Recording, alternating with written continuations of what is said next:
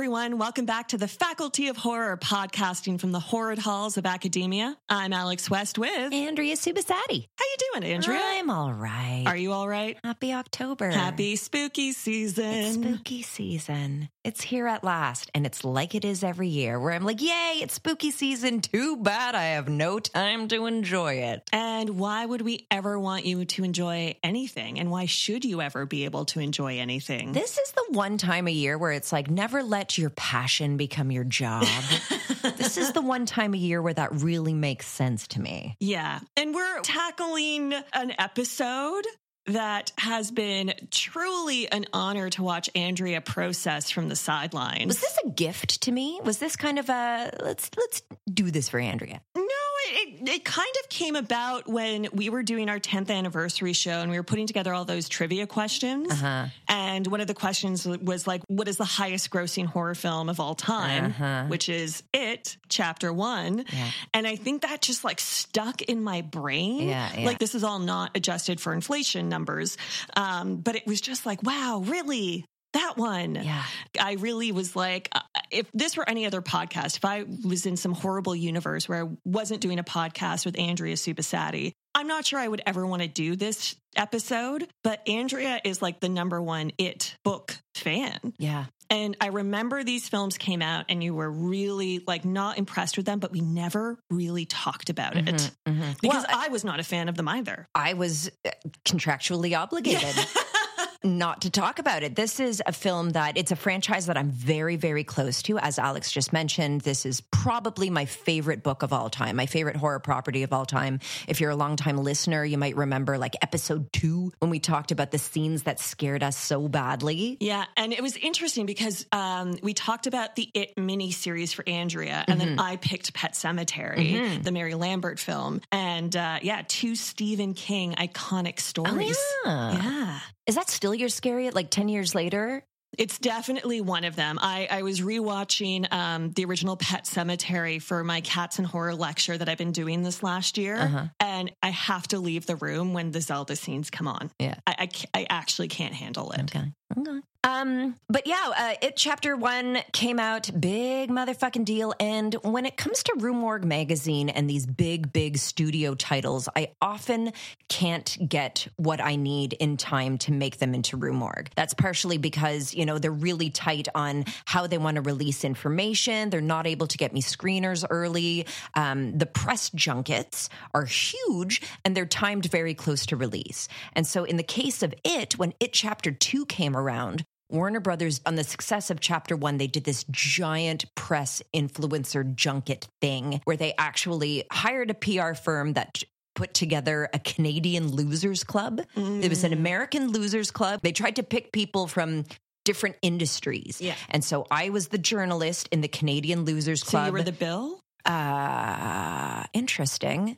Interesting. Let me think about that. Okay. But there was a there was a tattoo artist, there was a fashion designer, there was Oh, an the Bev? influencer, and there was uh, Wade MacNeil was there from Alexisonfire. Uh, Oh. Trevor Henderson was there. Yeah. The three of us actually got along really, really well. And like that press junket was so stacked. I have never been so soaked in merchandise and it's Mm. it merchandise and like even though i didn't love the chapter 2 movies i really enjoyed having like uh, an apron that looks like pennywise's outfit i got a little model of the boat i got that fucking statue The statue that is is still outside of your home.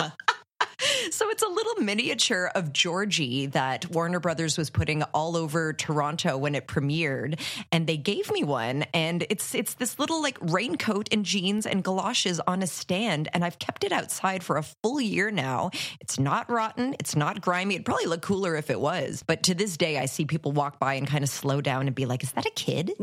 what is that?"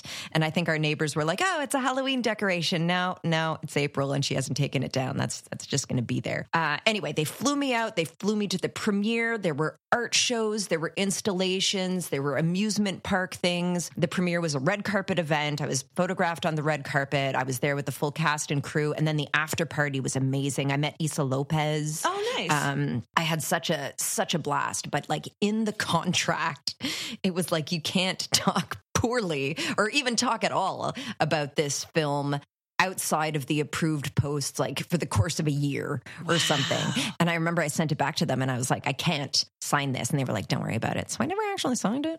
Oh shit. I know. I fulfilled my obligations and I enjoyed. I remember they sent me two full bottles of Crystal Head vodka, and what that has to do with it, I have no idea. But I enjoyed them very much, and so you know, I can't say anything bad about the way I was treated for that press junket, and it almost balances how much I hate that film. I mean, that to me, like, and there's been so much discussion, and we're going to talk about it like very in depth. But just as a side note, as someone who works in marketing and branding for my day job, that just reeks of you know, Warner Brothers hiring, I'm sure, a very competent PR firm Mhm. who don't actually know it. Mhm. They don't know the story. So they're like, it's, oh, it's fucking horror people. Get that like crystal head vodka. Uh-huh. And it's like, no, it's not that. Well, I could say that about this entire series of films. Mm. People who didn't get it. Ooh. and people who think, you know, you just need to deliver a spooky clown and a bunch of kids and that's it. How could it go wrong? it goes so wrong. It goes so very wrong. And folks, I'd like to say that my I, I've cooled my heels over the years that have passed, but rewatching these films for this episode, it made my fucking blood boil. I, I've often said that the cardinal sin of a bad movie is you never want to be bored. Mhm. You know, you love it or you hate it. If it gets a reaction out of you, that's better than being bored. Not this time. Yeah. Not this time. When I am so annoyed and irritated that I want to turn it off and break something, I'd rather be bored. It's it's a really, in our opinion, I think just to speak for you, Andrea, a very shoddy film. Yeah. Um, we were texting and chatting a lot this week in, in the run up to this episode, and um, I said at one point, like, if you told me AI had made these films, I wouldn't be shocked. I have actually been thinking about that because you couldn't be more right. It is such a surface level interpretation of what happens and what needs to happen. And that's why it gets everything wrong. And so, just to say, we're going to dig into a lot of various elements to do with these films as we are wont to do. But just know that, like, if you like these films, that's cool. If you like these films, I apologize in advance because I truly don't feel confident in having any journalistic objectivity when it comes to these films. Like I, I'm going to tell you right now, I hate them. That like there's very, I find very little redeeming value, and I don't trust myself to be our usual faculty of horror. Enjoy what you enjoy type of way. So I apologize in advance. So, just all that to say, we're going to provide some framework. We're going to provide a lot of thoughts and analysis and encourage you to do the same. But just know this might be a little more um, impassioned Yes. than our normal episodes. It, it can't be any other way for me. Yeah. I'm sorry. So, Andrea, before we dive into everything it, I have something for us. Oh my.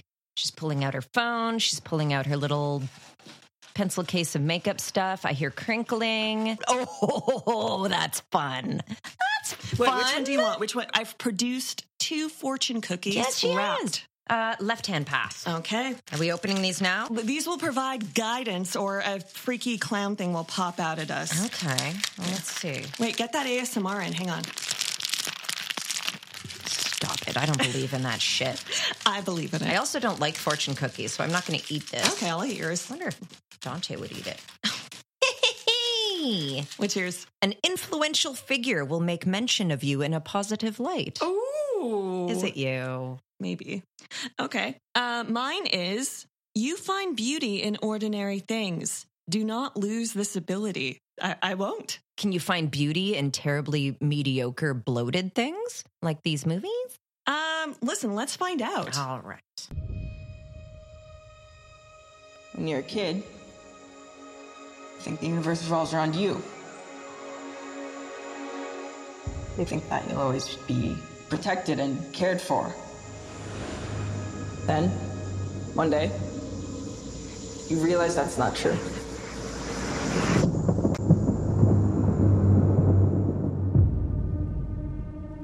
Because when you're alone as a kid, the monsters see you as weaker. You don't even know they're getting closer. Till it's too late.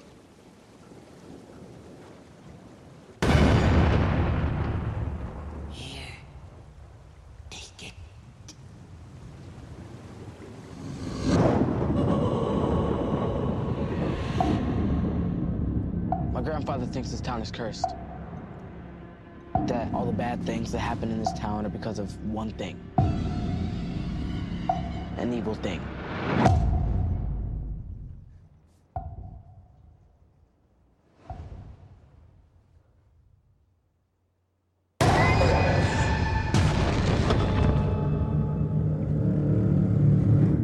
Bill, if you'll come with me, you'll float too. George. I saw something. The clown. Yeah, I saw him too. Float too. What happens when another Georgie goes missing? Float too. Or one of us? Float too. Are you just gonna pretend it isn't happening like everyone else in this town? If we stick together, we'll win.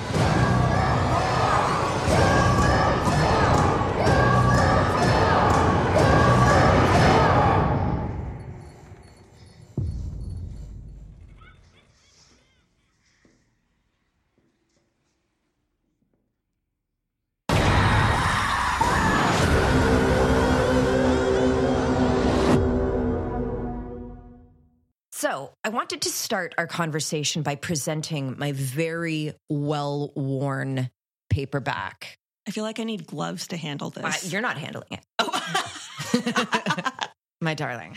My dirty mitts. Look at this. Wow. Like even the tape is nope. I'm almost scared to read it. I would actually really this is one book that I would love a beautiful hardcover, like Yeah. really nice special edition because I have read this literally to rags and um It's falling apart, folks. it's falling apart. I for the longest time oh there it is. Look. Aww. I specifically remember buying this book. I was uh, growing up as a kid in suburban Ottawa. Somebody was having a garage sale, Yeah. like up the street. And I went up and they had all these paperbacks just lying on the lawn. And I saw Stephen King's It, and there's a little round sticker here that says 50. I bought it for 50 cents. And look at that author's photo. The author's photo is so, I mean, it's falling apart, but it's a black and white kind of profile. Stephen King's not a pretty man. So they just kind of, I think he's wearing a guitar because he's a yeah, musician. he looks right? like he's playing guitar. It's like, see, he's cool. what was the uh, print date for this? Interesting. God, it's it's so funny seeing this because Andrea like will lose her shit if I dog ear a page in a book or highlight or underline anything. So Copyright Stephen King, 1986. Signet Printing, 1987. Oh wow. So, this is a book that, you know, I read it front to back when I first got it. But after that, it was a book that sat on the shelf of the main floor of my house. And I would read it in snippets. I would just kind of always pick it up and open it somewhere and start reading. So, I'm a lot more familiar with some passages than others. I think I've only actually read it front to back maybe twice Okay. but I've jumped into the middle and read passages endlessly. Wow. Endlessly. And this is my favorite cover. You can, but like, there, there have been ma- many over the years, but it's just, it, it's got the it in the typewriter typecast, um, the boat, and then a sewer grate with some fingers coming out. You can barely You can't see. even see the fingers. Yeah. It's so uh, okay. Well, we will um, take photos of this and put it on our Instagram so you can see this for yourself because this is this is quite special. If they ever uh, put a wing of you know faculty of horror, you know, in a museum somewhere, this is going in it. it totally should. Yeah. And it it brought me back to when we were talking about The Exorcist, mm-hmm. which was a movie that I saw as a kid. And it's a movie that concerns kids. Yeah. And so when you see something like The Exorcist and you're closer in age to Regan, you kind of align with Regan. You're like, oh my God, all of this is happening to this child. How terrifying. And then you grow up and you rewatch it and you're like, oh, all this shit is happening to her mom, Chris. How terrifying. And so I think for myself and for a lot of adult diehard fans of it, it's largely the same thing, but with the extra added benefit of half of the story is from the perspective. Like you really get the best of both worlds. I don't know if you want to say, but you get these perspectives and it just ripened and ripened and ripened in my mind, in my heart, in my psyche. I feel like it deals in basic archetypal narrative storylines that are largely universal. Like when you talk about a coming of age story, when you talk about childhood, when you talk about adulthood, it's a very dark depiction of these things, but it's one that I really relate to. And furthermore, it's a shape shifting monster that can be a child's greatest fear.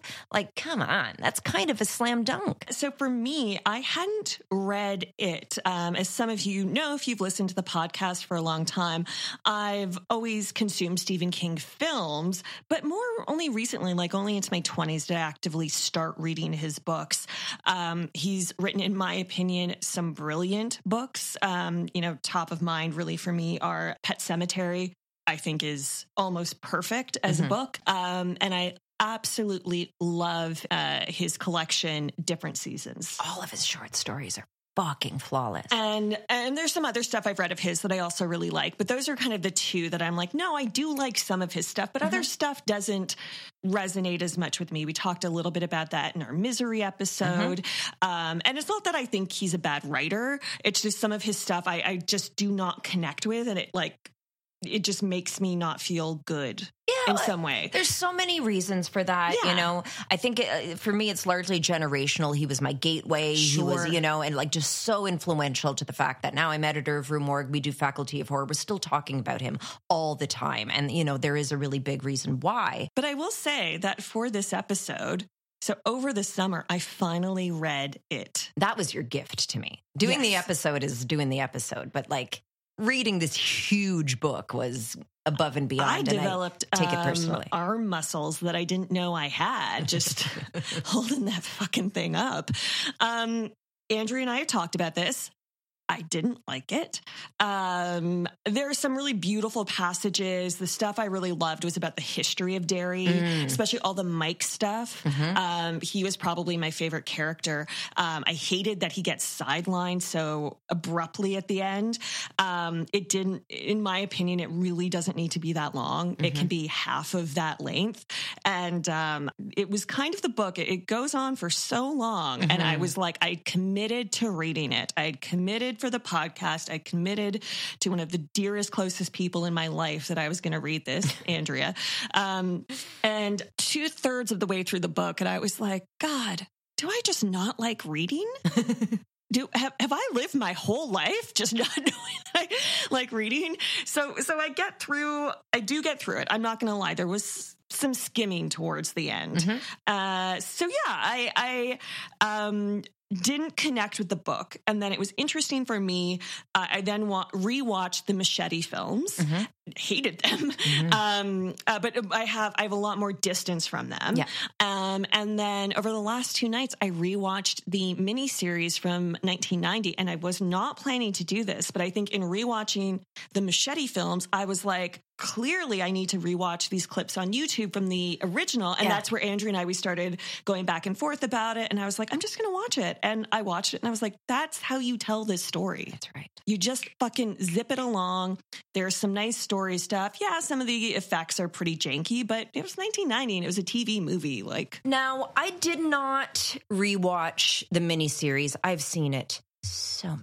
Sure. I have it committed to memory. But one thing I did do was I checked out a documentary called Pennywise, the story of it. and I did not watch that. How is it? Amazing. Oh, great. I loved it. I remember when it first came out, I was like, I, I think I was so burned Yeah. from these new movies that I was like, I don't want to hear any. I, I need to protect myself and my fandom at this time, and I can't. I just can't take anymore. However, this is a documentary all about that miniseries. It is exclusively about that miniseries.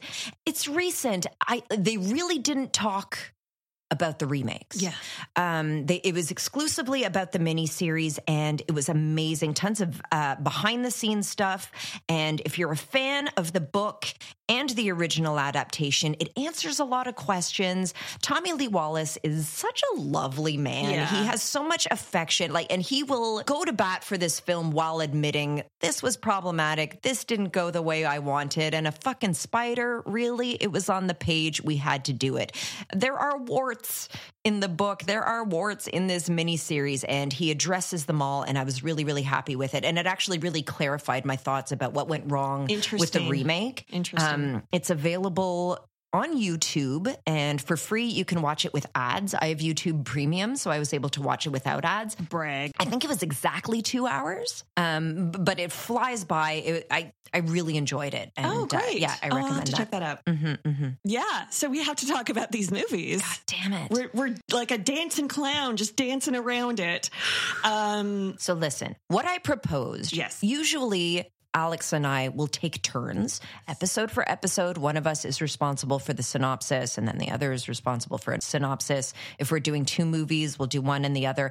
I thought for this one, it might be constructive, again, because I don't trust myself for any journalistic critical objectivity here, if we both synopsized. Like, what movie did you see, and what movie did I see?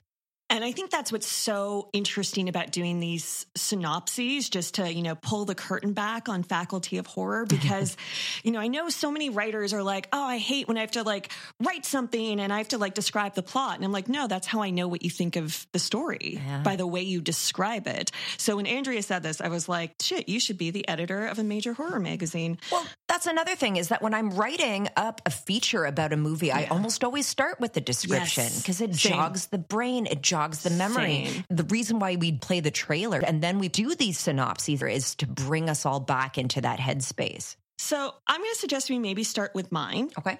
because I feel mine might be slightly more impartial. Mm-hmm. Um, and this is a synopsis of both films. Okay. I just did both All right. because I, I could split in half, but you know. there is something rotten in Derry, Maine, which the Losers Club discovers in the summer of 1989. The Losers Club consists of a group of outcast preteens who befriend each other out of proximity and necessity.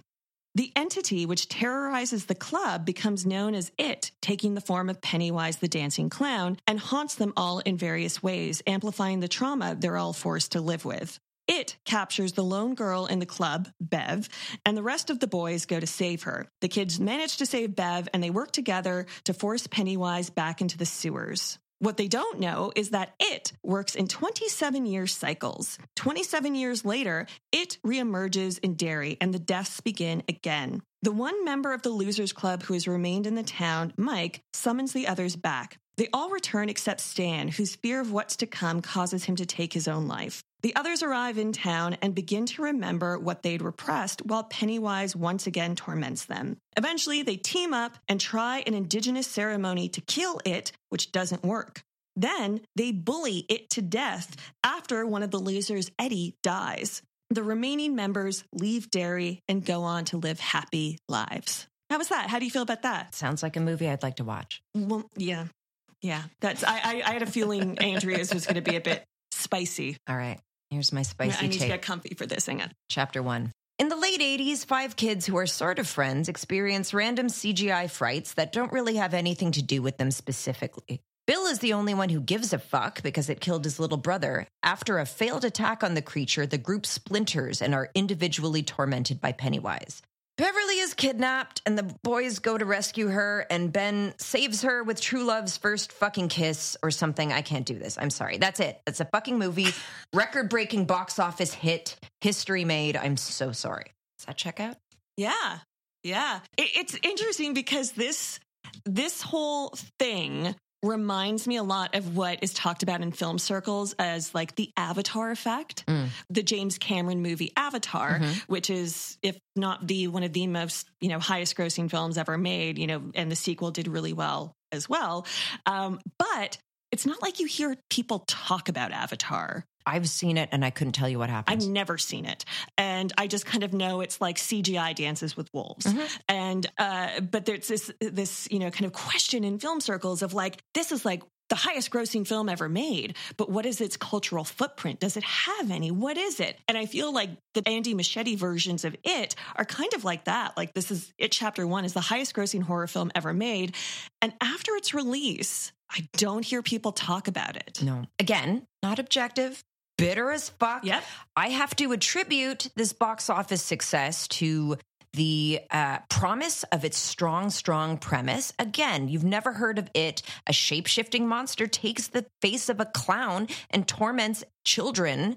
As their greatest fear. That sounds great. Sign me up. There's those audiences. And then there's audiences like me who are just going to have this morbid curiosity of I know the original book, I know the original film. Let's see an updated version. And I should add that this version does differ significantly from the book in its very premise, in that it scoots everything forward. The fact that it reappears every 27 years is, you know, a major theme and a major thing. And so the fact that they push this into the 80s as kids and then into the present day as adults, I was stoked when I heard that was the case. I thought that sounded great. Uh, one of the interesting things that I noted, um, and obviously this film, as many films are, are in development for years Mm-hmm. prior to that.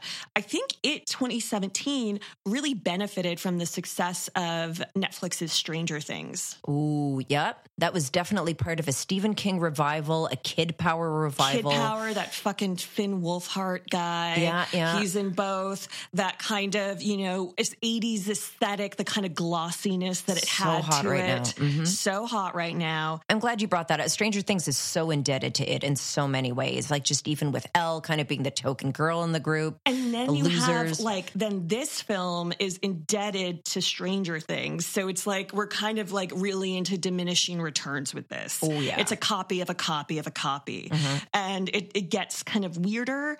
Again, it pulls away from the original source material because I I think Andrea, to your point, when you talk about like it's a scary clown, it's tormenting kids in like rural America, this kind of pastoral thing that isn't quite what it seems. There are so many entry points for so many audience members. That's why it can bring everyone in. Uh-huh. But it is so bland in the execution that it winds up meaning nothing. Yeah.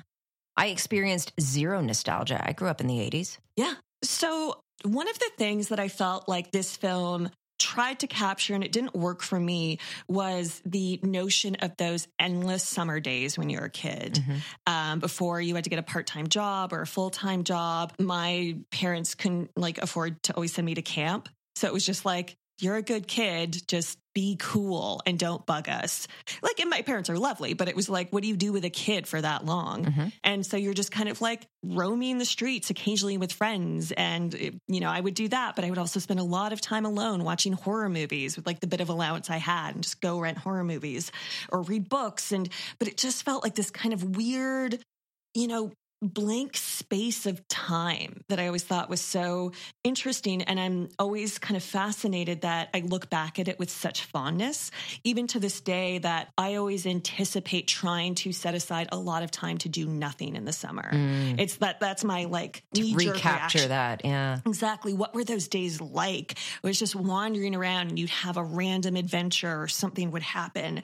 And so I just started to think a bit more about summer vacations. And I found an article from Mental Floss called Why Do Students Get Summers Off?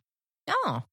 So, farm kids back in the like 18th, 19th century, farm kids went to school in winter and summer and they spent the fall and spring planting and harvesting. City kids went to school all year round during that period. There's like a stat of uh, school days in major cities were something like 260 days a year. However, as cities grew and brick and concrete became uh, the dominant sources of infrastructure buildings, um, these cities got hotter due to a phenomenon known as urban heat island effect. Uh, they would just get hot as it was hot in summer, and then it would trap the heat. So that's when the wealthy began to decamp to outside like rural areas cottages the like during that period because it was simply too hot to do anything and going to school at that point was legislated. Uh, this was also during a period in the late 19th into the 20th century that uh, there was the rise of labor unions. So this is a time that people were really fighting for leisure time. Yeah. and so that's around the time that people said okay let's give them the summers off. And that was you know became widely accepted. And then it became you know children like legally had to go to school. So there is this period of like the cities are uninhabitable. Everyone kind of goes off and does their own thing. But then parents also want their leisure time. So what's a child to do? And then thinking about the setting of the 80s um, because in these films the kids section set in the 1980s that switches so many things in the dynamic and the politics of the time. We've talked about these themes in past episodes, but this The 80s are the era of like the missing children on milk cartons, of satanic panic, of stranger danger. There was so much anxiety about kids going missing. So I, I, was like, God, it's so interesting to take a story set in the 80s and have these kids who are just wandering around encountering an interdimensional monster mm-hmm. that is slowly ripping children out of this town. And, you know, uh, the milk carton stuff obviously was pictures of missing kids on these milk cartons. Um, Stranger Danger was inferring that children shouldn't interact with anyone they don't know. And of course, Satanic Panic was the moral panic about Satanism and how it was murdering and corrupting children.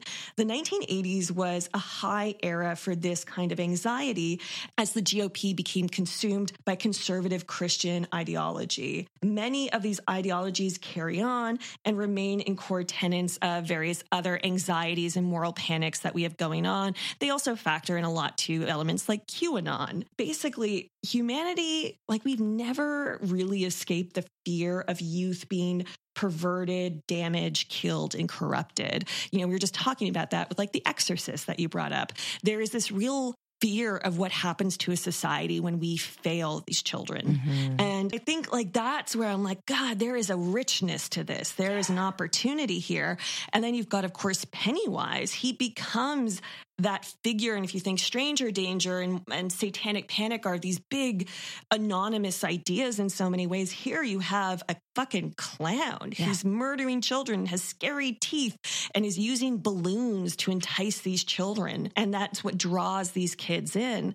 And then it's the tension between these kind of private traumas that all of these kids in the Losers Club are facing and how this kind of trauma that they're all facing is partially what they're born into and then how they begin to develop their own personalities outside of that trauma when they all get together and become friends. Mm-hmm. and it's like god there is so much there. There's so much there. I love the idea of, of, of kind of kicking off this discussion with a look at what summertime means for kids because i think one of the reasons i really resonated with this film as a kid was summertime was you got a break from the bullshit of school and if you were bullied at school, if you were unpopular at school, it was less of that. Yeah. However, it meant more time at home. And for these kids who were going through such shit at home, and like, you know, I, I feel like when I talk about this, there's going to be slippage between the book and the movie because sometimes I can't always keep them straight. But these kids are dealing with serious shit at home. Uh, we've got Bill, who, you know, his little brother was an early victim. And so his parents are grieving, and his house feels like a graveyard. So being at home home isn't fun for him. Bev is abused, not fun for her. Eddie is living with this, you know, uh, Munchausen by proxy situation. These kids have horrible, horrible home lives. The bully of their daylight hours is still lurking the streets, so they're on the lookout for him, but they, they do kind of come together and they find this solidarity and being able to play in the barrens. It's a space where they're not supposed to be, but it is their little refuge. And, you know, when you think of the 1950s summers, you think think of, you know, like this kind of post war optimism that America is safe now. We can let the kids loose and they'll be fine. Just come home when the street lights come up and stuff. And there is a little bit of stranger danger in the 50s too. I think mm. it's telling that even Georgie is just kind of like, I'm not supposed to talk to strangers, yeah. but I'm a motherfucking clown. Transposing that into the 80s, bumping the timeline forward, you know, it's nostalgia that should resonate with people like you and me coming of age in the 80s. And I even think it's brilliant in that like you still avoid the trappings of cell phones and stuff like that. Like the 80s were perhaps the last generation of kids who roamed around outside in the summertime and in the evenings and rode their bikes and the whole Stranger Things like that nostalgia kind of ends with the 80s. Yeah. Everything changes after that. But there are so many reasons why it doesn't work. Chief among them is the lack of updates to the vernacular and I'm sure you picked this up in the book, but beep, beep, Richie. When they say it in the movie, I was like, from what? I feel like it is one of many really sloppy throwbacks. Like, you love this movie, we better say it. But without context, it's, it's such nothing. a limp nod. It's meaningless and it's confusing. Like, if, if this film can't stand alone without its source material, it's just a bad film, first of all. Beep, beep, Richie is a reference to the Roadrunner cartoons, uh, in that the Roadrunner is silent and it's beep, beep tape to shut him up. Hi-Yo Silver away. You port these things open for nostalgia's sake, but they don't make sense in this given context. And furthermore, I was so irritated that the Losers Club themselves weren't updated. So you've got these kids and they represent, you know, in the 50s, or they're intended to represent. I wasn't there in the 50s, but I resonated with this. They're intended to represent these kind of archetypes of the kind of kids who would be bullied in the 50s. Mm. There was Stan. He was Jewish. There was Richie. He's mouthy with his thick glasses. You've got Beverly. She's low income. Sure. You know, like and a girl. and a girl like, and then that's kind of a funny thing alex is that like when i was doing my research there there are schools of thought where it's like you know she's a girl therefore she's bullied and called a slut. But i do think that there is like a socioeconomic tenant to that. She becomes the girl within the context of the losers club in that she's the only girl. Again i think that's a flaw with the remake. I didn't get the sense that you know we saw how hideous beverly's home life was but she didn't look low income. She wasn't being teased for having but she looks great. Yeah. her outfits are awesome. Yeah. um she only has that weird stuck on ponytail. What is even up with that haircut? Why? It's so odd because I'm like, clearly that's like, you stick that on with Velcro. It makes no sense, guys. And listen, like when we talk about economy of filmmaking, this is a huge book. They managed to cram it into four hours, the whole story for a miniseries that feels tight Three hours. and swift. Three hours. No, 90 minutes each. Okay, I just remember renting the VHS tapes and it was like two and two. Anyway, there is so much wasted time in these reboots, and the fact that they would have this whole hair cutting scene, which I feel like is supposed to be, again, a really limp gesture toward she's going through something, and so she's having a Britney Spears moment. Is that what that is? I think she was trying to desexualize herself. Well, whip de doo. It didn't resonate at all. And then, you know, like stuttering Bill, okay. It's a speech impediment. These things still happen. The overweight kid, fine. Bev's a slut. These things do still kind of make sense in the 80s. They're all cliche Yeah. and they're not especially fresh. You could argue that they're timeless, and maybe that's cause for consideration that these things are still being considered 30 years later. But Mike, Oh, Mike. Mike, the only black kid in the town, not even just in the losers club in the 1980s, is being bullied for what? Being homeschooled? Hey, homeschool in the 1980s. If you can think of any fucking system of oppression plaguing the world right now, plaguing America in particular, plaguing small time America in particular, to this present day, it's fucking racism. And you're just gonna cast that to the side and be like, no, no, no, he's homeschooled because Oh. I don't feel comfortable dropping the N word. I, I thought you were to say it's truly the plague of being homeschooled. God damn it.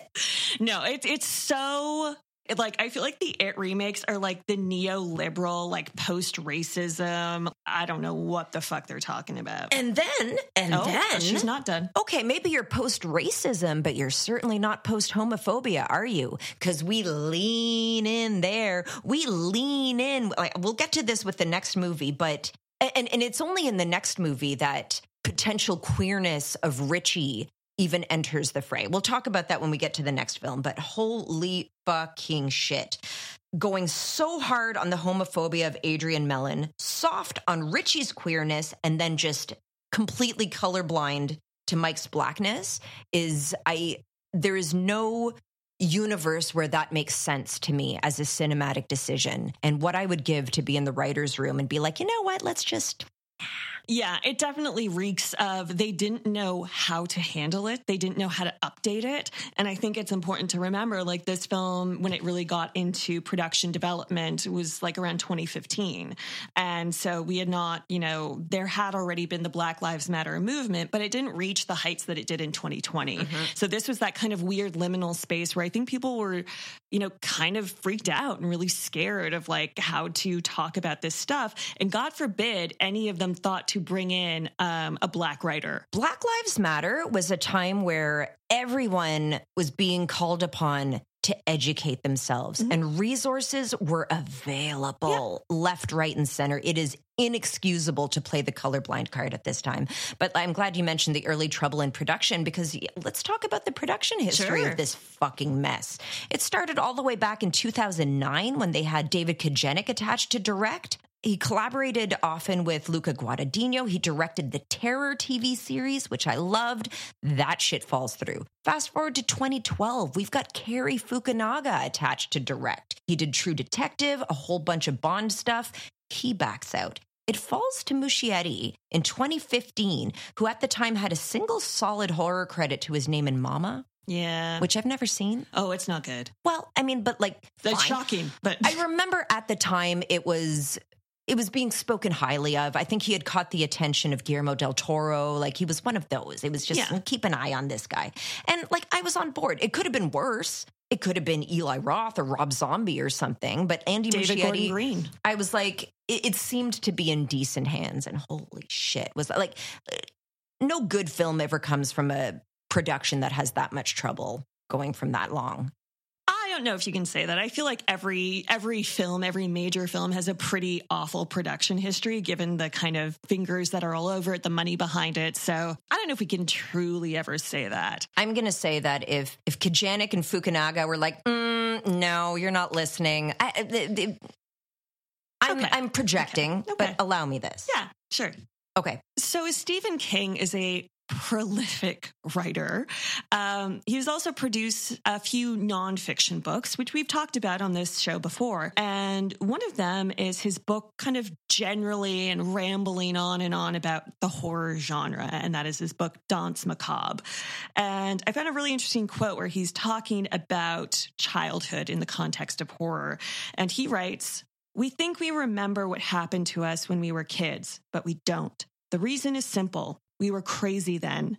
Looking back into this well of insanity as adults, we attempt to make sense of things which make no sense and remember motivations which simply don't exist. So I think for, you know, these films and, and the book, if you look at, you know, it was published in the 80s, looking back at the 50s, were always kind of reinterrogating our childhood. You know, I've been fortunate enough to go to therapy and, you know, talk a lot about that. And it always kind of loops back into, okay, where does that stem from?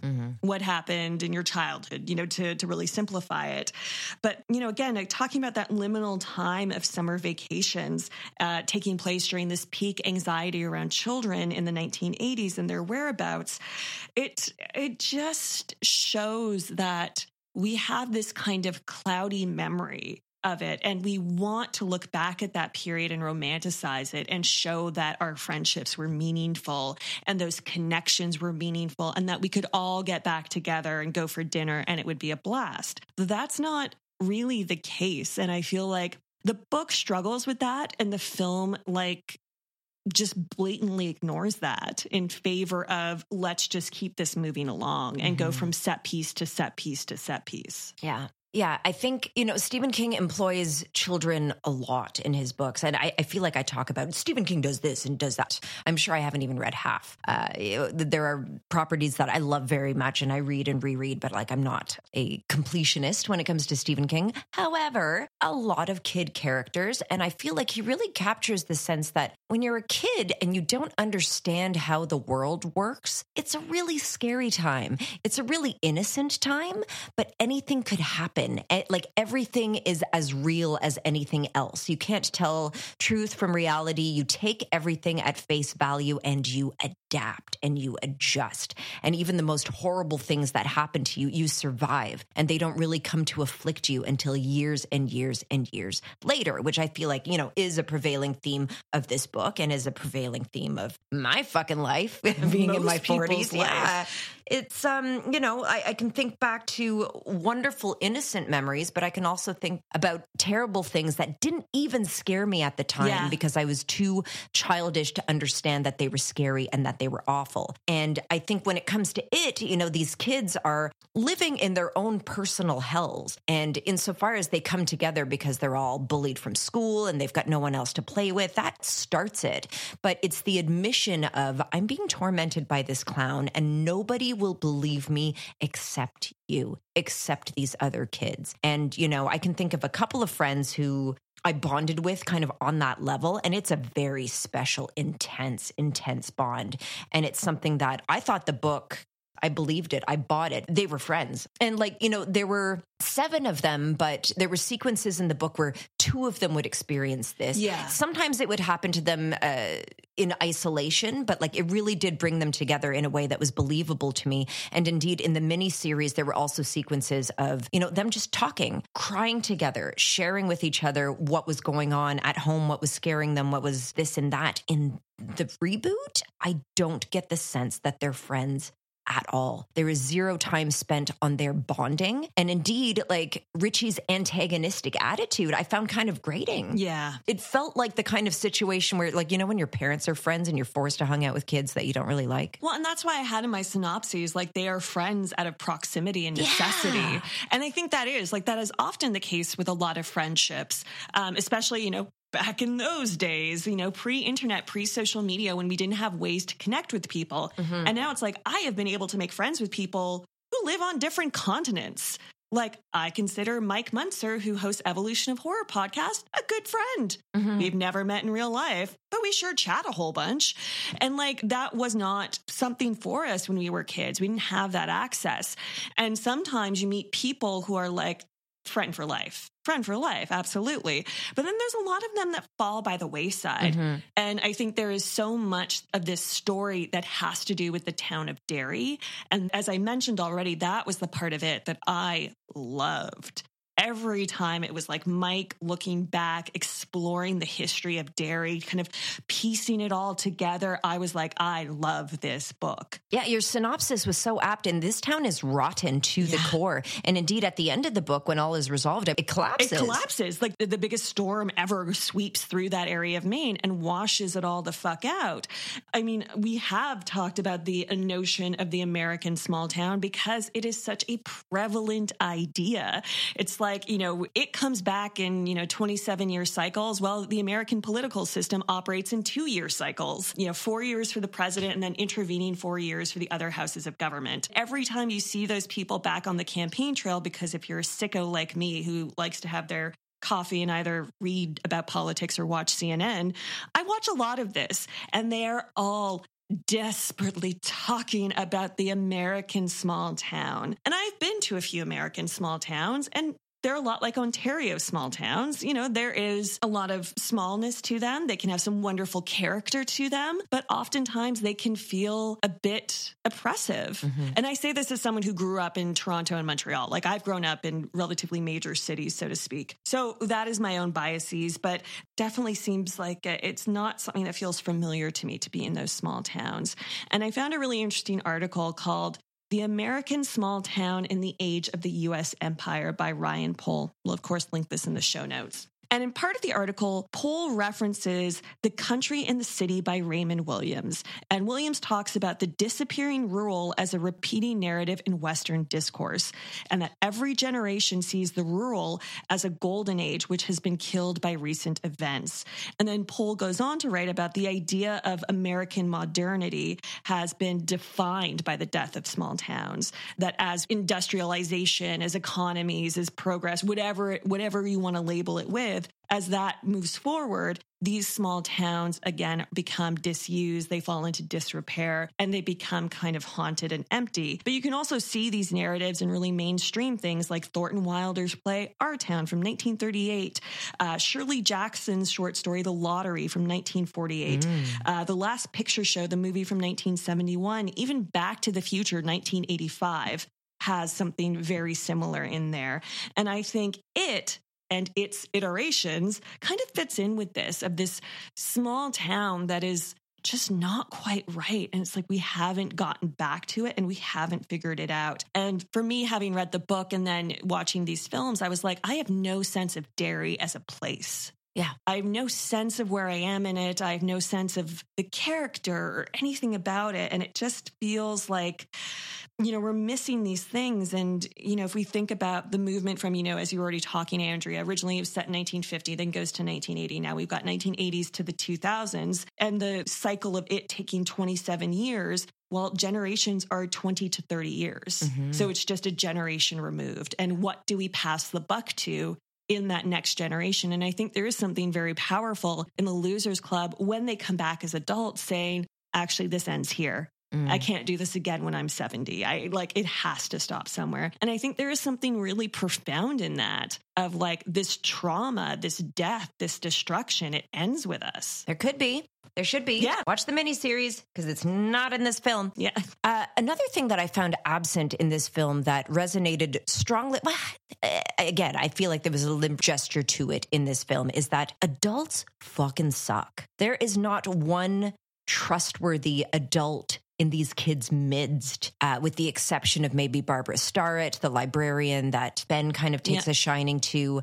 Uh, one other adult who maybe in the book is is honest is uh, is Mr. Keene, the drugstore oh. operator who who levels with Eddie and is like, you know, your your puffer is a gazebo. Yes. However, in this movie, he's relegated to this horrible perv, which for comedy effect, I guess, and like Beverly to is able to emphasize what a leverage that. she is. Yeah, it was icky and it was dumb. And I was like, I felt like that was such a powerful theme in the miniseries in the book that adults are not to be trusted, that these kids have no recourse. Not only do they have no one to come to for help, that, hey, there's a clown picking us off one by one. Kids are getting murdered and adults are scared, but adults also aren't listening and aren't helping. And they're also under the sway of it. However, like you always wonder because, you know, remember when we were talking about um, one of the most chilling scenes of Halloween is when Laurie is going door to door and nobody's answering. You know, there's a So scene good. in the book Yeah. and the miniseries and the new movie where Henry Bowers has a knife to Ben's gut and a car goes by and they look away. And so you're like, is that its influence or is that just small town America? Yeah. I don't know. And either way, that's chilling. Yeah. Something happens to you when you leave this town. The farther away, the hazier it all gets. But me, I never left. I remember all of it.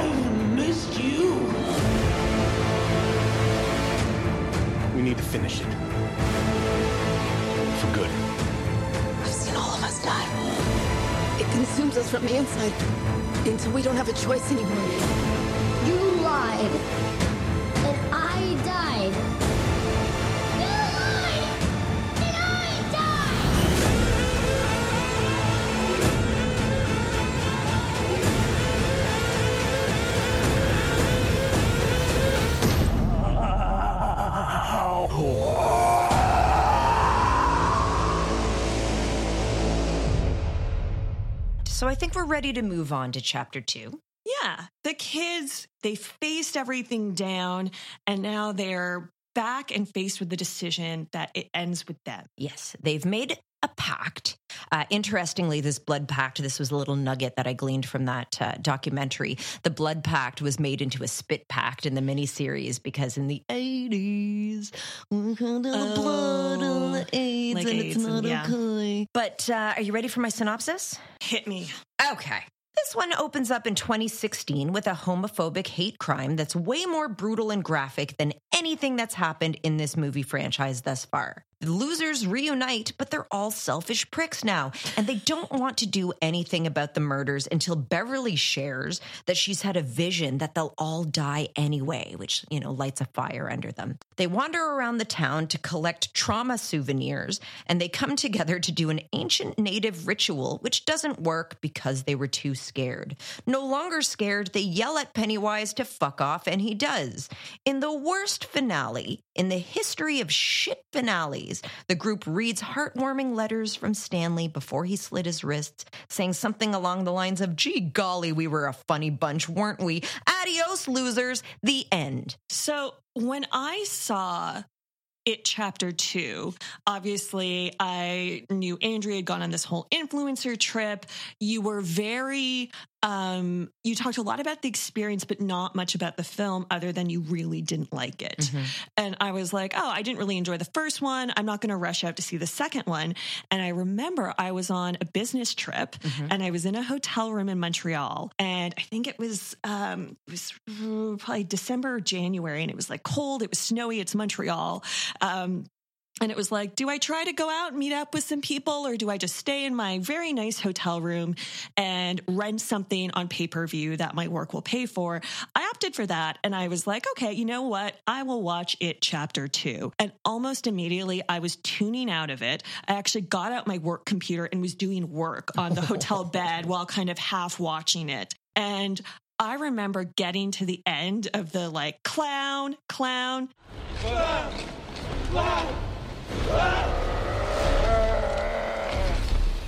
The clown.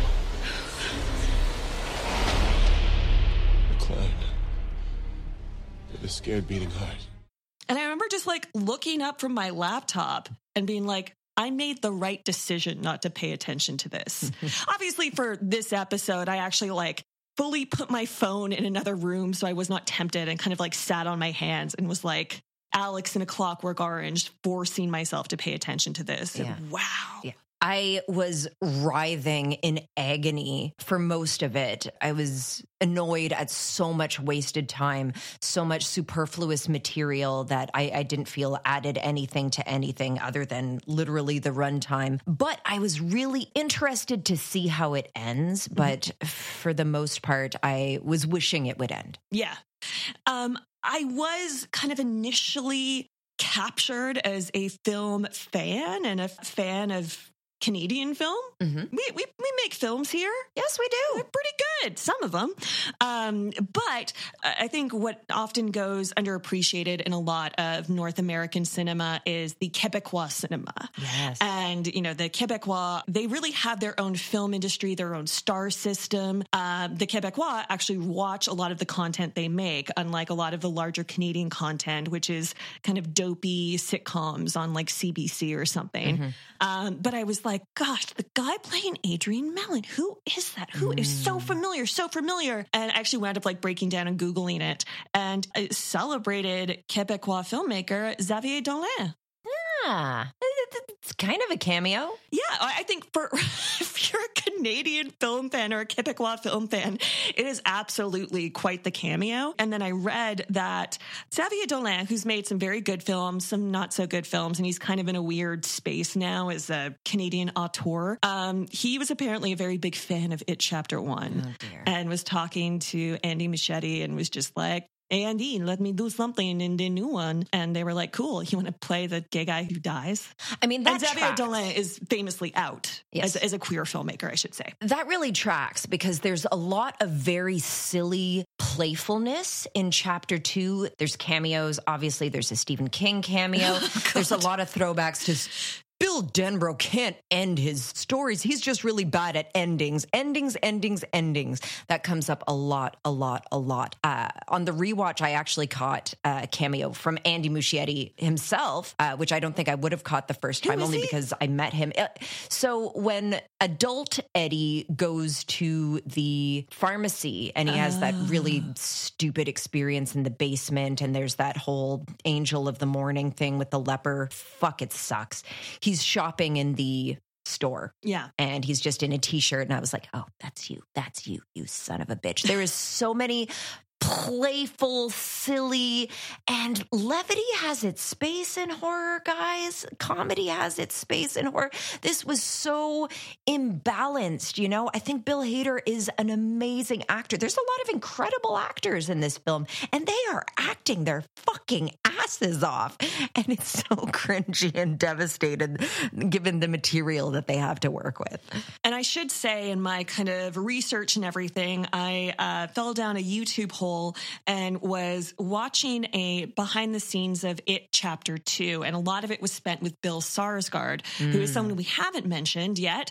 And he, of course, plays Pennywise. He's part of the Skarsgård Swedish film dynasty. dynasty. Would um, fuck them all. Uh, yes, yes. In an upcoming uh, sympathy for the sequel for Rue Morgue TV, I literally talk about how hot Stellan Skarsgård is. Yeah. Yeah. Would do. Yeah, would do. Um, but how do you feel about Bill Skarsgård as Pennywise? I think he is doing some interesting stuff in a very confined space. My problem with Pennywise in this iteration is that he is so overtly evil and scary from the outset. Mm-hmm. And it's like when you start at 11, you don't have that much further to go. So I feel like it, the performance, while there's a lot of energy behind it, and he's kind of, you know, he manages some kind of funny chuckle moments, it's not the same as, again, I, I always hate to compare, but when you got Tim Curry, as Pennywise is like as a character feels much straighter. And then when it turns, it gets like when Pennywise gets actually fucked up and evil, it's like, whoa, whoa, whoa, whoa we've crossed a line here. Yes. And, and so I feel like we're always like, we're, we're way past the kind of crossing the line is in the background from yeah. the outset of how evil Pennywise is. So I don't put that on Skarsgård himself. I put that on the film, but how, how do you feel about it? So I'm kind of in the middle because, like you, I was finding Pennywise really not menacing, and I was trying to figure out why. I think a lot of the CGI is questionable. I think the CGI that they employ, Pennywise is a manifestation of a cosmic being. He's a skin. And so I think a lot of the CGI almost made it look like there was a creature shifting underneath the skin. So I kind of sort of get why they did that. However, and this is something that really crystallized for me when I watched that Pennywise documentary about the miniseries. Tim Curry employs a really classic theatrical physicality to Pennywise. There's yeah. a lot of physical comedy. When he's clowning, he's clowning. The he, Prince Albert in a can thing, and then he does that like head back and laugh. Yeah. Perfect. He prances, he has these expressions, oh. and then, like you say, when it turns, the lights go off yeah, behind his eyes terrifying. and something sinks in your gut. So I don't know if it's that Bill Skarsgård did not have the chops to do that or that he was not given the leeway to do that. I'm going to argue he wasn't given the leeway to do that based on his performance in Barbarian. Okay. Okay. Because that opening sequence in Barbarian, for those who haven't seen it, you're not quite sure what his character's motivations are, if he's a good guy or a bad guy. And he's oscillating between the two, I think, in a really smart way. Mm-hmm. So I think he has the capabilities to do it as an actor. I think this film does not set him up to do that. No, instead, for the comic levity, this film employs instead all these self referential gags. There's the Stephen King inability to finish a story that I mentioned. There were the endless throwbacks to classic horror, The Thing in Stan's severed head. Are you fucking kidding me? There's a Here's Johnny. There's a Come to Daddy. It's not fun. It's tiresome. Yeah. We get it. We're horror fans. And it was so brutal for me to be sitting in this beautiful auditorium in this lavish thing and to have people be like, Yay, I get that reference. Yay. Meanwhile, I'm writhing in my seat, being like, No, man, this is such a cheap nod. Why do you love it? What is wrong with me? It's a horrible feeling when you are uh, watching something. It's a concert, it's a play, it's a movie, whatever it is. And you're like, I don't like this. And everyone else around you is like so fucking into it. It is the most like distancing thing I've ever felt. And look, I've been in a situation where you get swept up in the frenzy. Sure. I remember when I first saw the Halloween uh, remake. Yeah. There at Midnight Madness with Jamie Lee Curtis and, and and John Carpenter present and like, okay, okay. I did not have any of that for this and certainly not with the rewatch. Gene Belcher, the big winner. What do you have to say? I want to say You people have taken this too far! Oh, this again. Give me give me the megaphone. Give no, I earned this! Yes, Gaga Ball is fun. It's a good game. But I bet some people here are only playing because they felt pressured to. Pressured by their friends. Pressured by you, Mr. Frond. Don't be ridiculous. Everybody wants to be here more than at any school activity we've ever had. Why do you hate Gaga Ball, Gene? I don't! I just don't like it when anything ball is all anyone talks about. I think when people say everyone loves something, they're being a little loose with the word everyone. Everyone loves food and air and Matt Damon. But that's about it, probably. It's not a good feeling when someone says everyone, but they don't mean you. So, uh, you know, we just talked a bit about Derry as a town. And one of the things I thought was so interesting about it, chapter two, was the couple nods, particularly in the Adrian Mellon sequence. Like there's the fair going on. The fair kind of happens uh, later on in the film. It comes back. Um, and there's, you know, the I Heart Derry. Everyone's kind of coming home, the homecoming aspect of this. I always feel like when people are going back to where they're from, you know, I'm born and raised in Toronto, so I don't often have that being a Torontonian. Um, for friends of mine who have that, there's always so much weight to it. There is a heaviness to it. And yet, so many of these towns, particularly small towns, will have festivals where they'll have things that instill some sense of civic pride. And I found uh, an essay that, again, we'll link in the show notes called Urban Civic Pride and New Localism. And this essay is all about the failings as we progress in our modernity. We leave these small towns to essentially rot and decay and the infrastructure begins to fade and then fails and then this installation of civic pride is used to bolster the feelings of residents um, to make them feel good about where they're from that this is like look at all these cool things we have in the community while not actually solving any of the intrinsic problems that they face whether it is potholes whether it is Corrupt sewer systems yeah. you know clowns in said sewer systems systems, all of that. And oftentimes this, this piece concludes that civic pride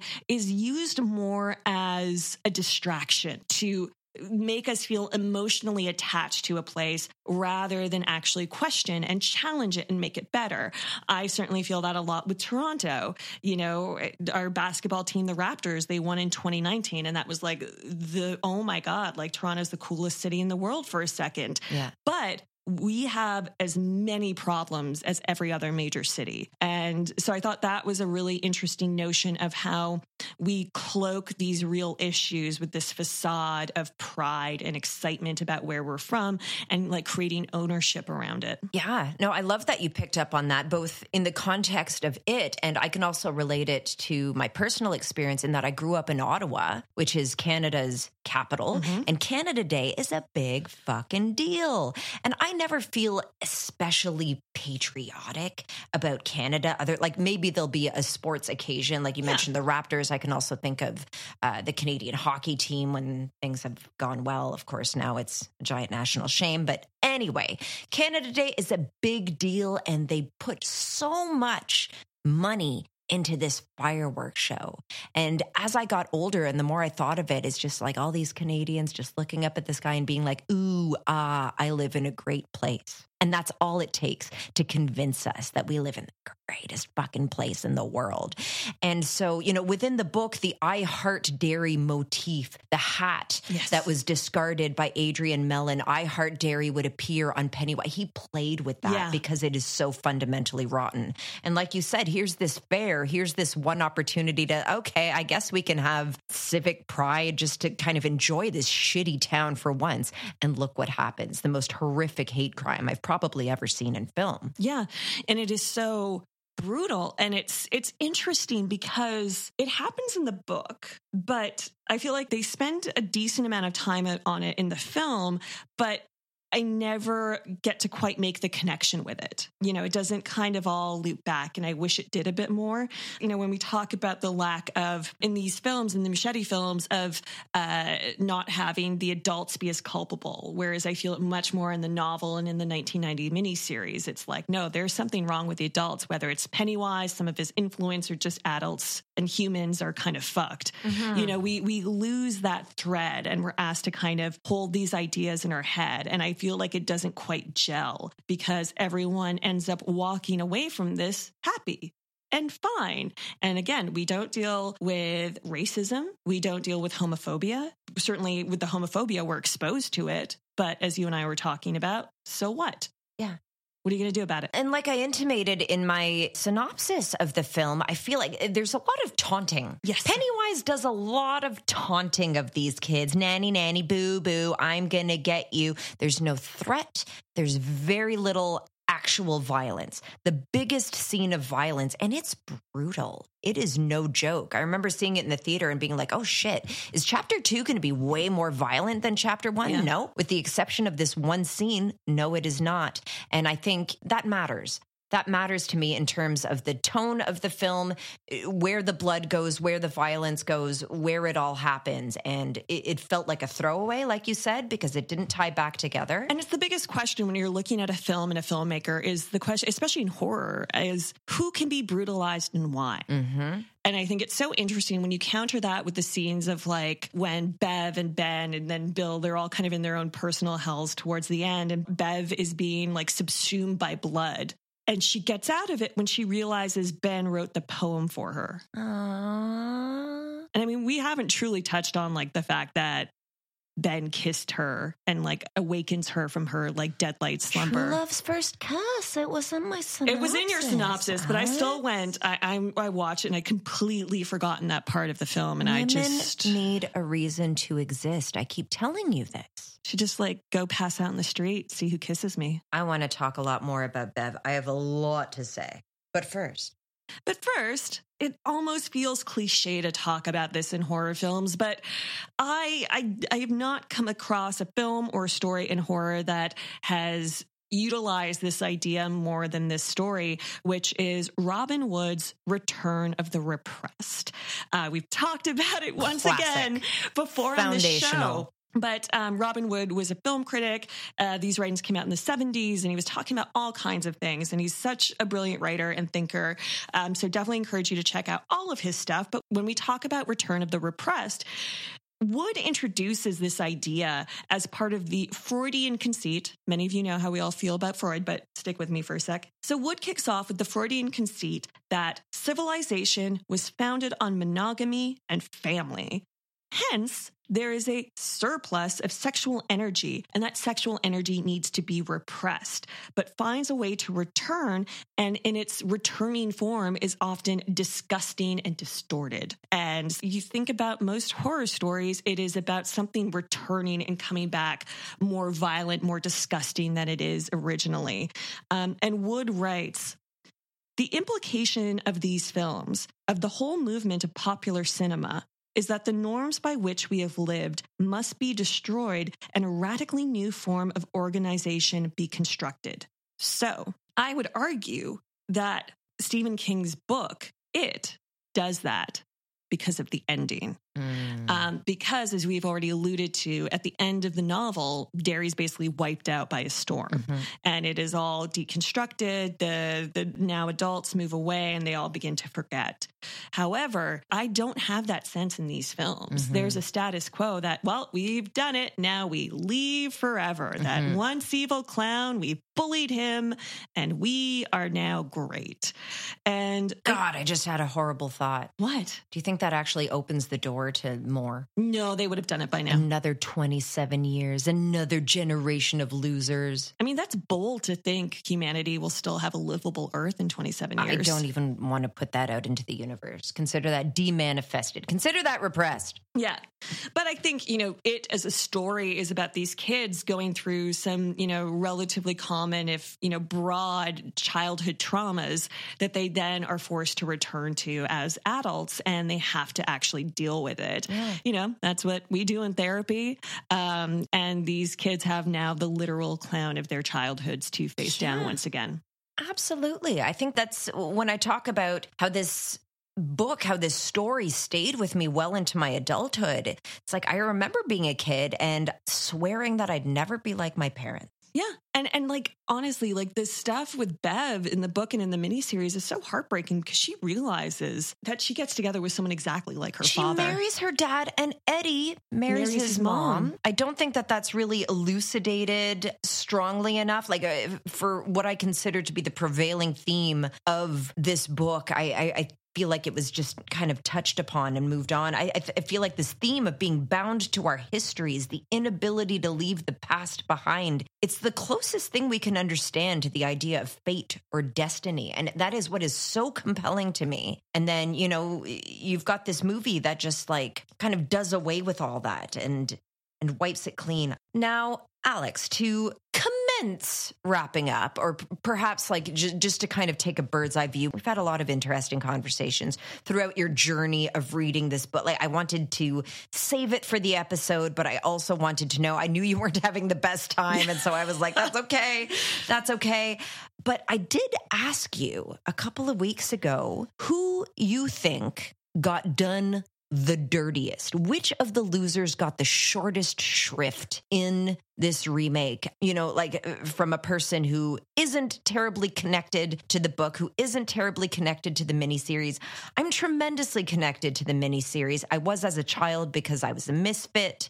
I had an unhappy home that I felt like I couldn't talk about to anyone. I didn't trust adults. I didn't trust men. I perceived the world with a lot of hostility. And that was kind of a theme that has grown with me that was implanted perhaps with this perspective of this book. But you know, these characters have their journeys and having read the book, you had an answer. Mhm. And your answer was Mike. And initially I was like, "Oh, not Bev?" And now we had a brief exchange about that, and I think I think your points about Bev, which you'll elaborate on, but um, I think they're very well taken. I think I also feel like Mike gets done the dirtiest in the book as well because he gets sidelined at the end. He does. And like, listen, Stephen King, I am not a Stephen King apologist. I am not the no. kind of fan who's going to be like, "Oh, well, he he means well. He's like he's a fucking boomer." Yeah. He's a fucking huge Lovecraft fan. He acknowledges that Lovecraft is a racist, and yet the magical negro trope abounds in Stephen King's stories. White saviorism abounds in Stephen King's stories. It abounds in this story, in The Ritual of Chud.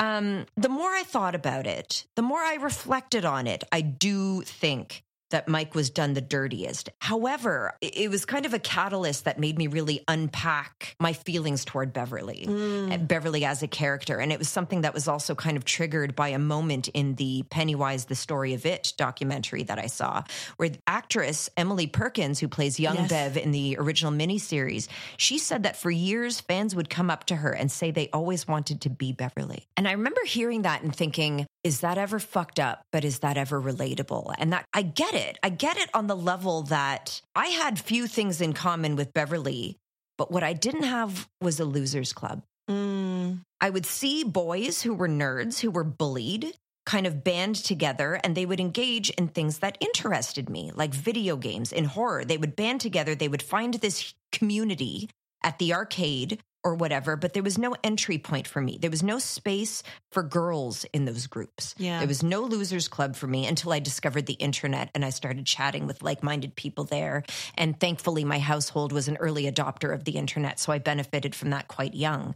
But, you know, in the book, Beverly is aspirational on a few levels that aren't present in these remakes that I want to mention. You know, like you heard how facetious I was about her getting captured and then rescued and then saved by a kiss because in the book she emerges as the best shot with the slingshot Yeah. and she's kind of the hero of part 1 she's never one of the boys in this remake they're always leering at her they're always like there are full on sequences where she's lying there in her bathing suit and they're just like they're in the deadlights. I didn't get that from The the, book. lights. I didn't get that from the original miniseries. And I didn't feel that in my heart when I felt that kinship with Beverly, that she could be one of the guys, Yeah. that she could be one of the Ghostbusters, that she wasn't an outsider. But in these movies, she is an outsider within this group. And it's She's an object for them. It's so sad And so I do think that Beverly was done dirty, but like on a deeply personal level Sure. to me. But I do think that Mike was done the dirtiest. Yeah, I think uh, there are great arguments for both. Um, another thing I kind of I also was reflecting on that conversation. I mean, truly, if if we could, we'd just share our G chat transcripts. Never, never, never. Are you kidding?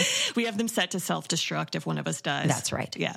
Um, but I was thinking about that question, and then I was like, it's not a character, but I would love to hear your thoughts about the ending. Sure. Because I remember the ending. I remember they try something, it doesn't work, and then they bully Pennywise to death. I had forgotten about all of the like stupid, like wink, wink, nudge, nudge placements of turtles. Oh, oh yeah. And I was like, the Lego turtle that smashes. I and was yeah, like, there's turtle talk. okay, um, so you acknowledge that there's a much bigger ending in the book, Well, that's just it. Is I felt like all not the, going to do it. all the digs about Bill Denbrough not being able to finish his stories and the snide backhanded remarks about the turtle, like they didn't feel like loving homage to the book. They felt mocking. Yeah. And insofar as as a lover of this book, there are two things about this book that are utterly indefensible. And one of them is the ending. Look, this is a huge cosmic story. This is a huge monster. I truly can't imagine trying to wrap up this story in a satisfactory way. I settle for what we get in the book. I'm okay with what we got in the miniseries. What we got in the remakes are indefensible. And I do think this is an overall problem with so many films, with so many narratives, so many book stories, everything. You set up this like unbeatable evil, but you need to beat it in the end.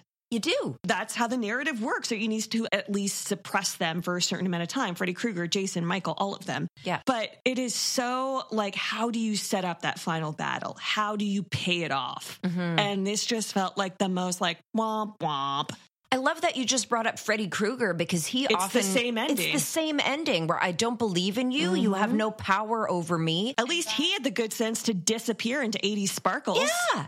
It disarmed them eh, i- in, in a way that, like, if you're not familiar with the book, guys, it's a whole metaphysical, it's a whole cosmic battle that happens on a psychic plane where there is a turtle, which is kind of a, a cosmic creature that is benevolent, but also very apathetic. And Bill is kind of begging, like, help me. And this turtle's like, I don't give a shit. This thing is feeding on your world. I don't care. I barfed out your universe because I had a tummy ache, whatever.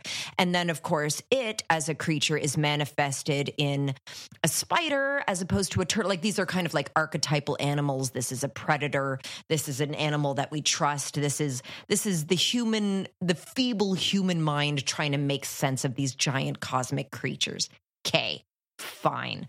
I cannot believe how embarrassing it is that this cosmic evil is beaten down by being called a clown repeatedly. The other thing that occurred to me while watching it, chapter two, was so we've talked about the kind of color blindness of Mike's character. Yeah.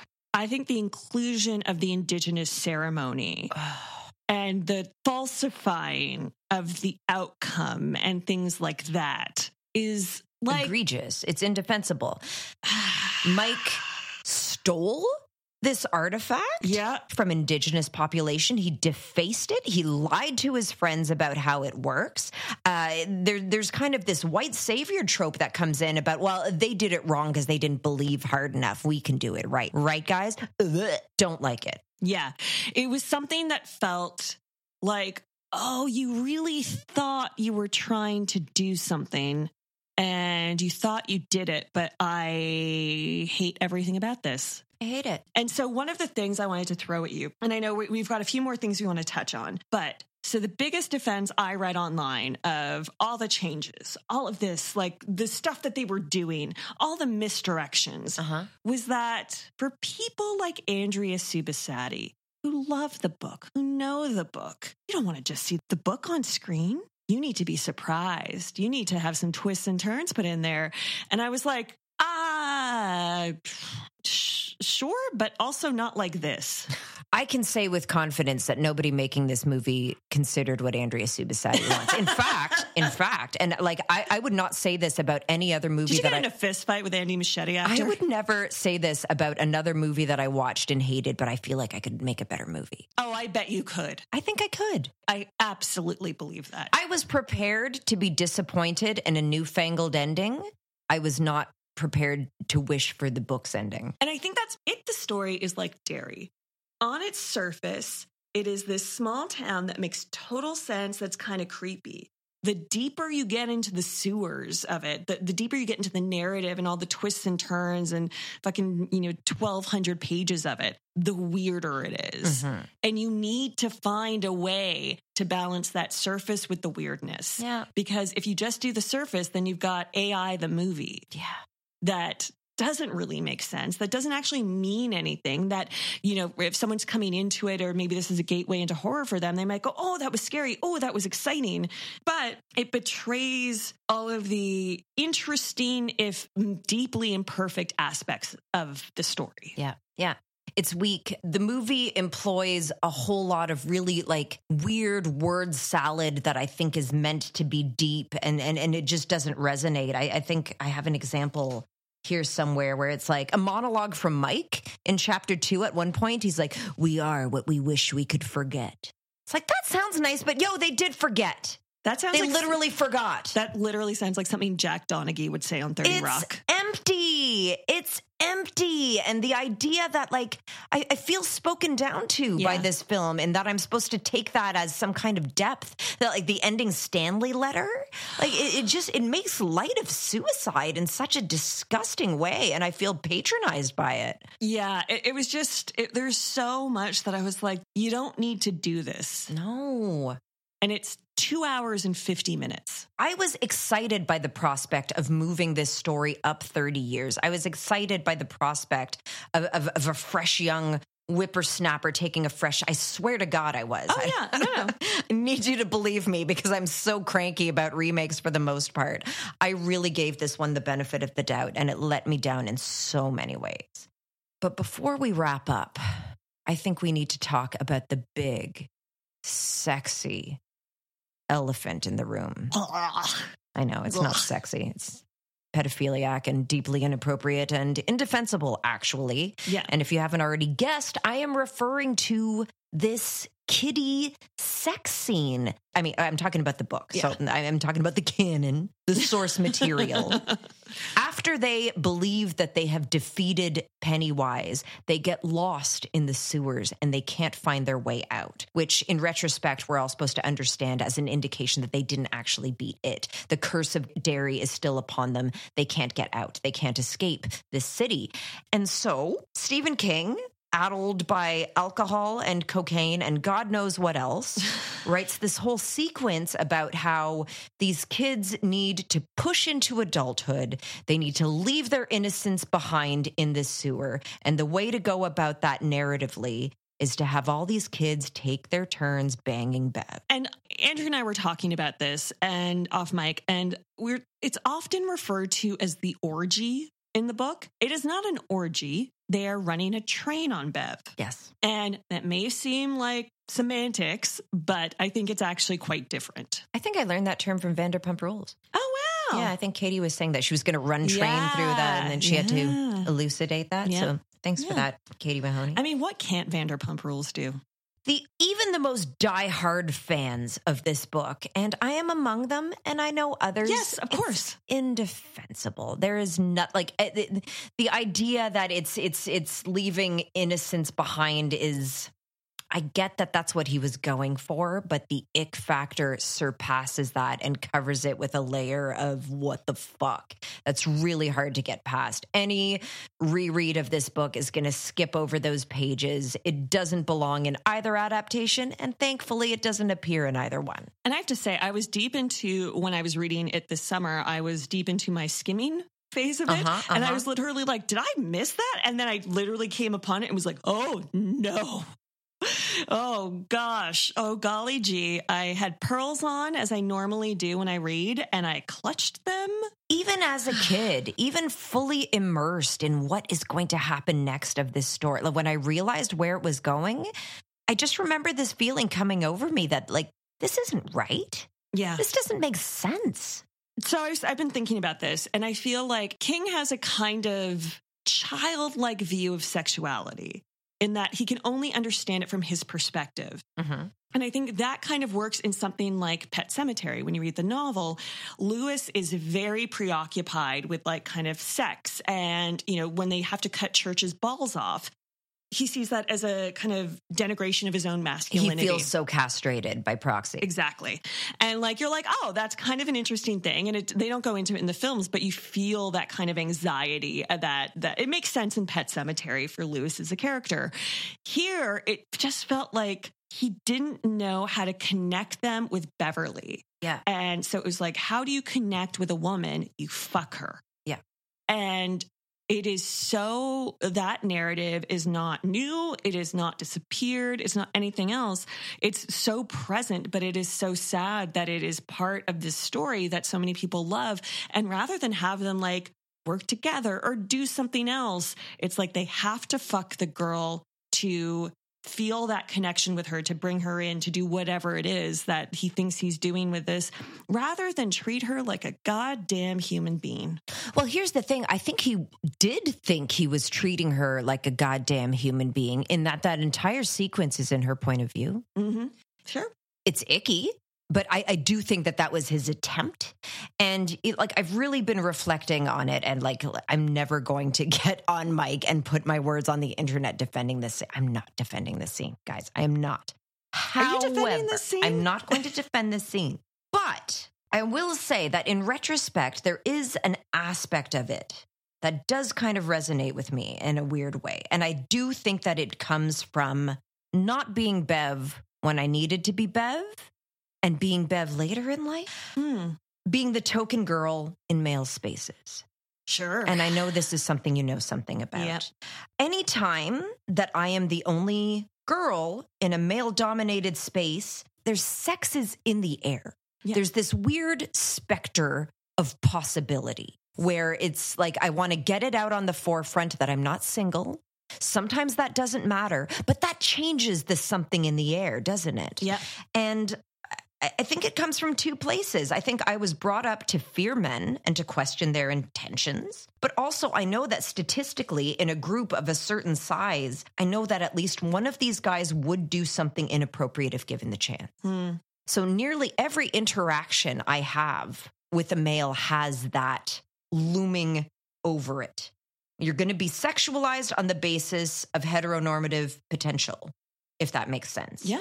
And it's sad that I would internalize this and be able to understand this so easily, but a lot of patriarchal conditioning is fucking sad, Well, isn't and it? scenes like this don't help that. No, Because it's like that's how we treat the girl. that's right. Because ultimately, whether it's the sex scene in the novel It or the way the boys are leering at Bev in It Chapter One, it's like she is there for our viewing. It is, you know, the male gaze in cinema that, you know, it is so heteronormative. And even when you get kind of this Richie esque anxiety about Eddie's death, it's like, okay, that's also there. But I feel like we've just spent the whole time wondering who Bev is going to pick. Ugh.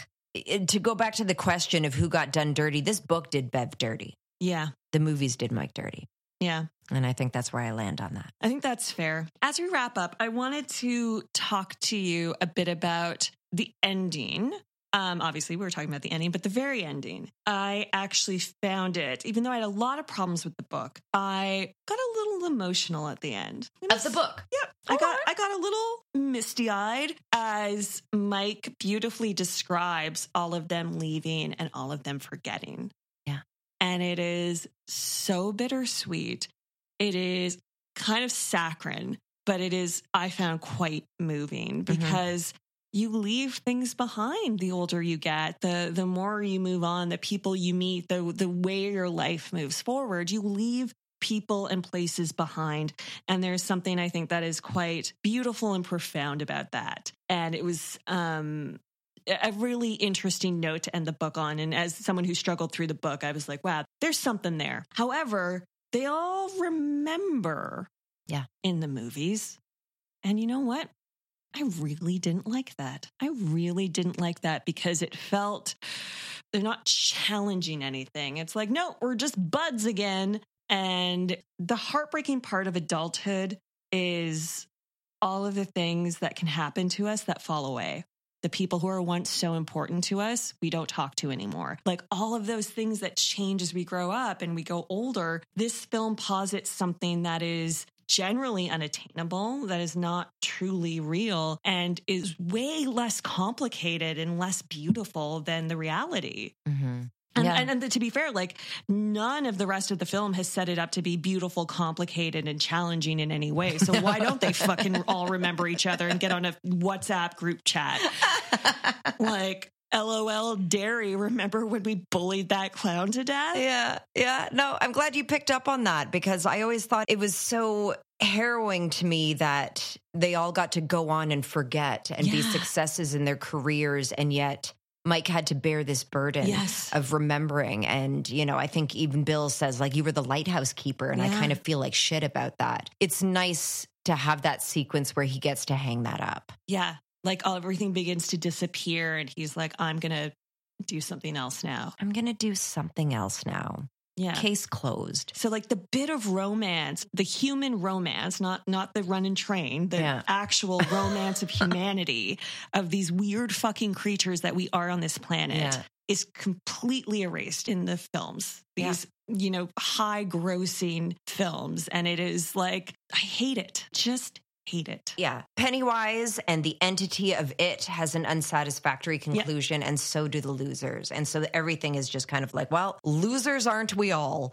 Yeah. cool. Oh, really stoked our friend killed himself. I love that this movie is the highest grossing. I love that that was trivia. I love, love, love, love, love, love. I love that I got to say my piece about this, Alex. I love that I got to be present for this because I had a feeling it was going to go in this direction, but it was so much more impressive. I feel ever like I've had my say, and Yeah. I feel like I haven't been attemptedly contractually silenced. Warner Brothers isn't going to sue us. I don't care. It's well, worth you never it. signed the contract. I so- never signed shit. Note, listeners, never sign shit if you can Mhm. get away with it. Absolutely. But uh, yeah, I loved looking back on this story. I still love this story. I still love the miniseries. I love all the problematic bits, and I fucking hate those remakes with the fire of a thousand suns. If there is a cinematic hill I will die on, it is that those movies are garbage. And if you loved them, I am so sorry. I am so sorry. if you sorry. love these movies and you made it this far, like, God bless, Tip yeah. of the hat. Like, No well done. Couldn't do it. Like, good for you and just engaging in, in different things. So But I, I, will pledge that I have grown from this. I've gotten it out of my system. Oh, shit. And I will be a mature academic podcaster from here on in. well, I don't know if we can be that mature. Mature. Uh, because Uh, we are going to for our November episode, we're going to talk about this is an academic term, some sexy fucking movies. Yes, we are. So for November, we're going back to vampires. Turn the lights down low. Take the yourself- garlic off your doors. Mhm, mhm. Invite them in because we're talking about the hunger and only lovers left alive. Can't wait. It's gonna be hot. Vampires are fun to talk about, whether they're teenage, violent, sexy. They're sexy. Yeah. They're sexy and they're lovers. Like this is like we're delving into real emotional territory with these films. I'm Look excited. at us. We're getting soft in our old age. yeah, we are. Yeah. So that is your homework for next episode. In the meantime, don't you dare forget about our new merch Oh, because you guys, you guys, I am so happy to see that ever since we launched, you guys are every bit as excited about it as we are. The merch for our class of 2023 year is out and it is incroyable. It's so cool. Again, it was done by Johnny, who is at the last Johnny with one N on the left. Um, on Instagram, we link him in all our posts, so um, you can find him there. He does such great work, and we were so pleased to get to work with him on this. And um, just seeing all of you getting your merch, wearing it. We have our merch incoming, so we'll be we'll be rocking that as well. please continue to tag us because it is giving me life. It gives me life that we incorporated a negative iTunes review into the design. Feminist drivel, guys. Let us own that all together. That is going to be up until End of the year. end of the year. Yeah. So it's a limited time, so don't snooze on it. You'll be so sorry. Every single year we get emails from people who are so so sorry. And there's just And you can get a do. mug, you can get a tote bag, you can get all kinds of shit. whatever you want. I'm getting all of it because Yeah. I love this design. Yeah, it's so cool.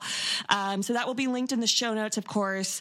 Uh, you know, follow us where we're at. Um, Don't forget about Patreon. Don't There's forget so much. Patreon. There's a lot of fun stuff in there.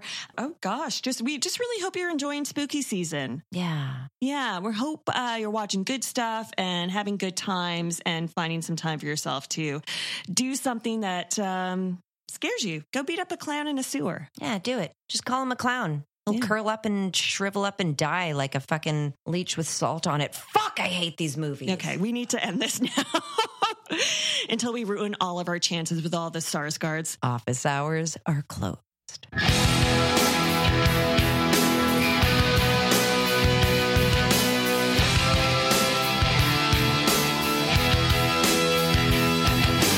Feel it, see it, hear it today. If you can't, then it doesn't matter anyway. Happens too fast. And it feels so good, it's like walking on glass. It's so cool, so hip, it's alright. It's so groovy, it's